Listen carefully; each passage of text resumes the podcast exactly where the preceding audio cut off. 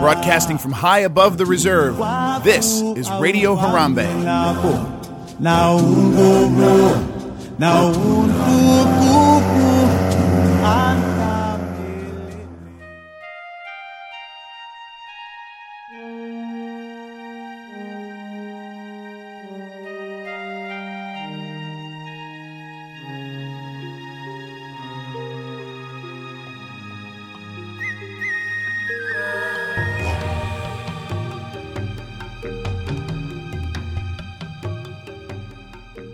Jambo, everyone, and thank you for tuning in to Radio Harambe. I'm Dave McBride here in the Radio Harambe studios, and I have a little bit of a bonus podcast for you today, a short one.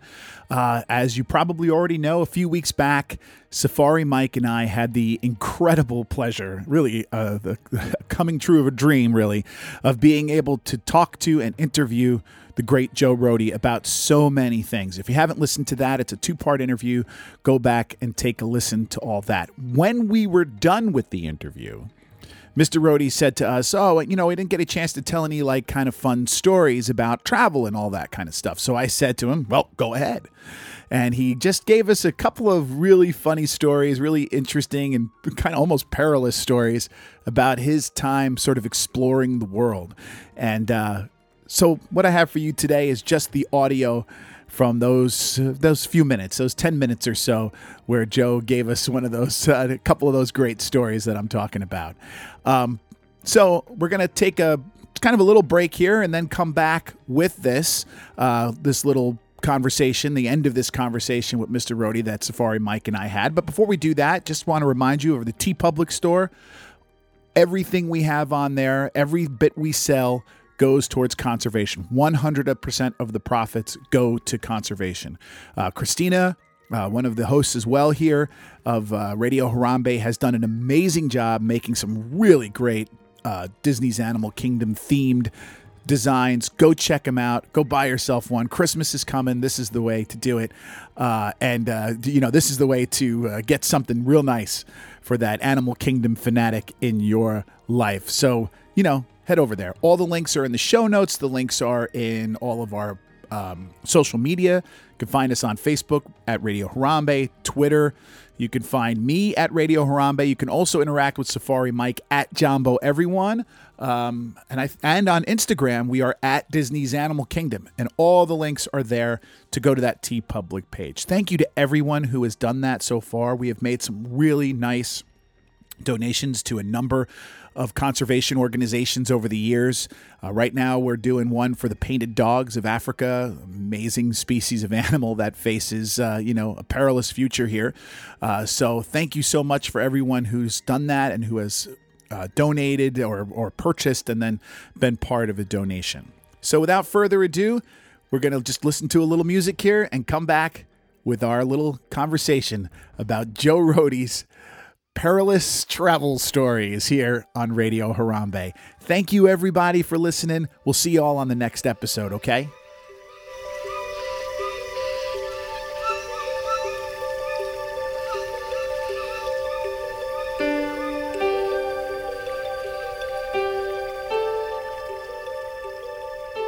Okay, here's a story. This is a thing that happened. Oh, oh, this is a good one. This is a story that happened on the trip that I was on to do these paintings.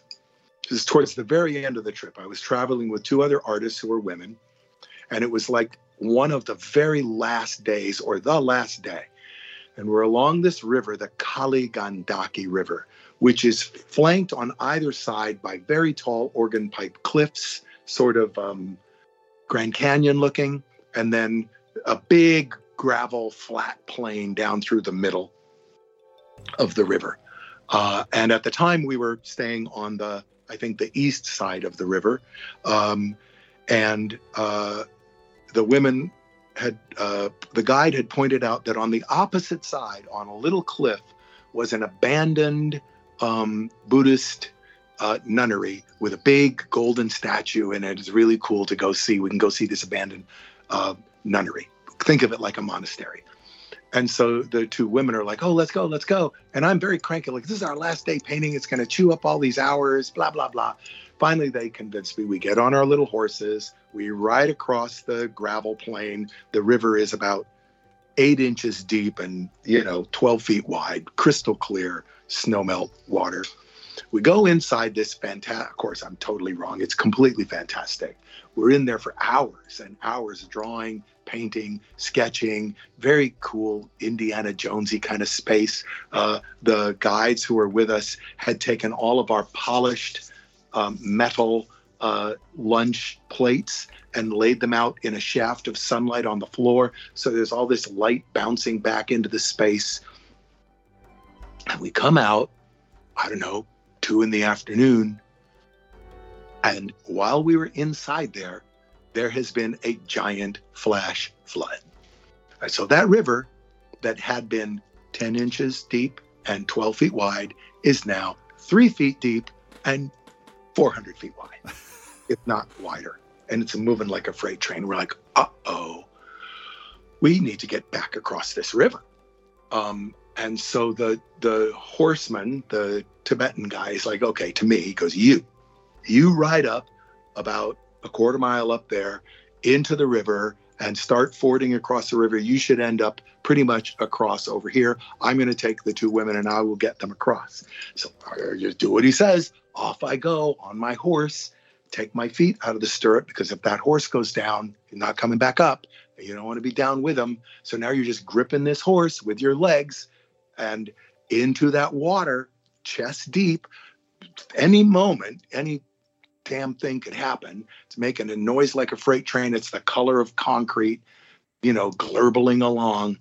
Um, and I get to the other side and I lead the horse up this scree slope and then finally make it up to the trail, which is up on the top of these Organ Pipe cliffs. And by then I can't see them because the cliffs are so steep. I can't see where they are. About three minutes later, I see this horse go floating by with nobody on it, uh, with this bright Tibetan saddle, looks like a little candy wrapper, and it gets out on an island. A couple seconds later, another Tibetan guy goes riding by on horseback to go get that horse, and I can, and the one of the two women is stuck on a rock in the middle of this river and, and literally has to be rescued like a movie star hero by the Tibetan guy sweeping her onto his saddle and fording the river to get to the other side. So that was adventure. That was but and as cool as it's right now, sounds all very adventurous, but in the moment you're like, any freaking second this horse could go under. Yeah. And I die. Um, and then it's done. You know, then it's done and it's done. Um, so, you know, uh, another time, very, very simple. Very simple. One of these, like, I'm in the Himalayas, la, la, la, la, la, la. We're hiking through dense, dense, cold forest of giant ancient trees. And um, it's wet, it's mossy, and we come to a place where this stream, and I know this stream, I know how big this stream is. It it has to be at least 15 feet wide and 10 feet deep, probably more than that. Uh, um, but in this spot, it is five feet wide and whatever that multiple is deep.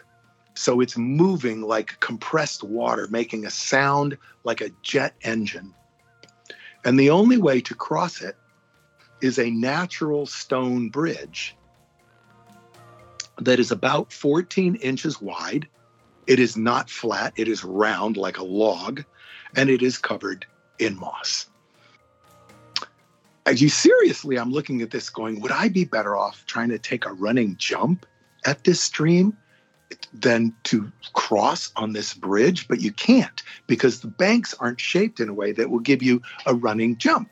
So you have to cross this river, which, you know, how long is that going to take? It's one step, two step, and you're across, right?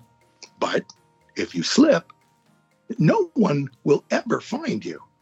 You, will be atomized into like, you know, fish food uh, in, a, in a matter of seconds. So that's kind of things like that come and go in a matter of seconds and they're done. The rest of these trips is very normal stuff. The normal la la la, you know, neither of those were Disney business trips um, where we hear them so that such things don't happen. Um, but you never know, you know. I mean, I, I, we were on trips where we're sleeping in our tent at night. This isn't necessarily super dangerous. Um, but you look out the window, which is made of screen, and there's a hippo, which can only be about 18 inches away from you. Oh my God. On the other oh, wow. screen.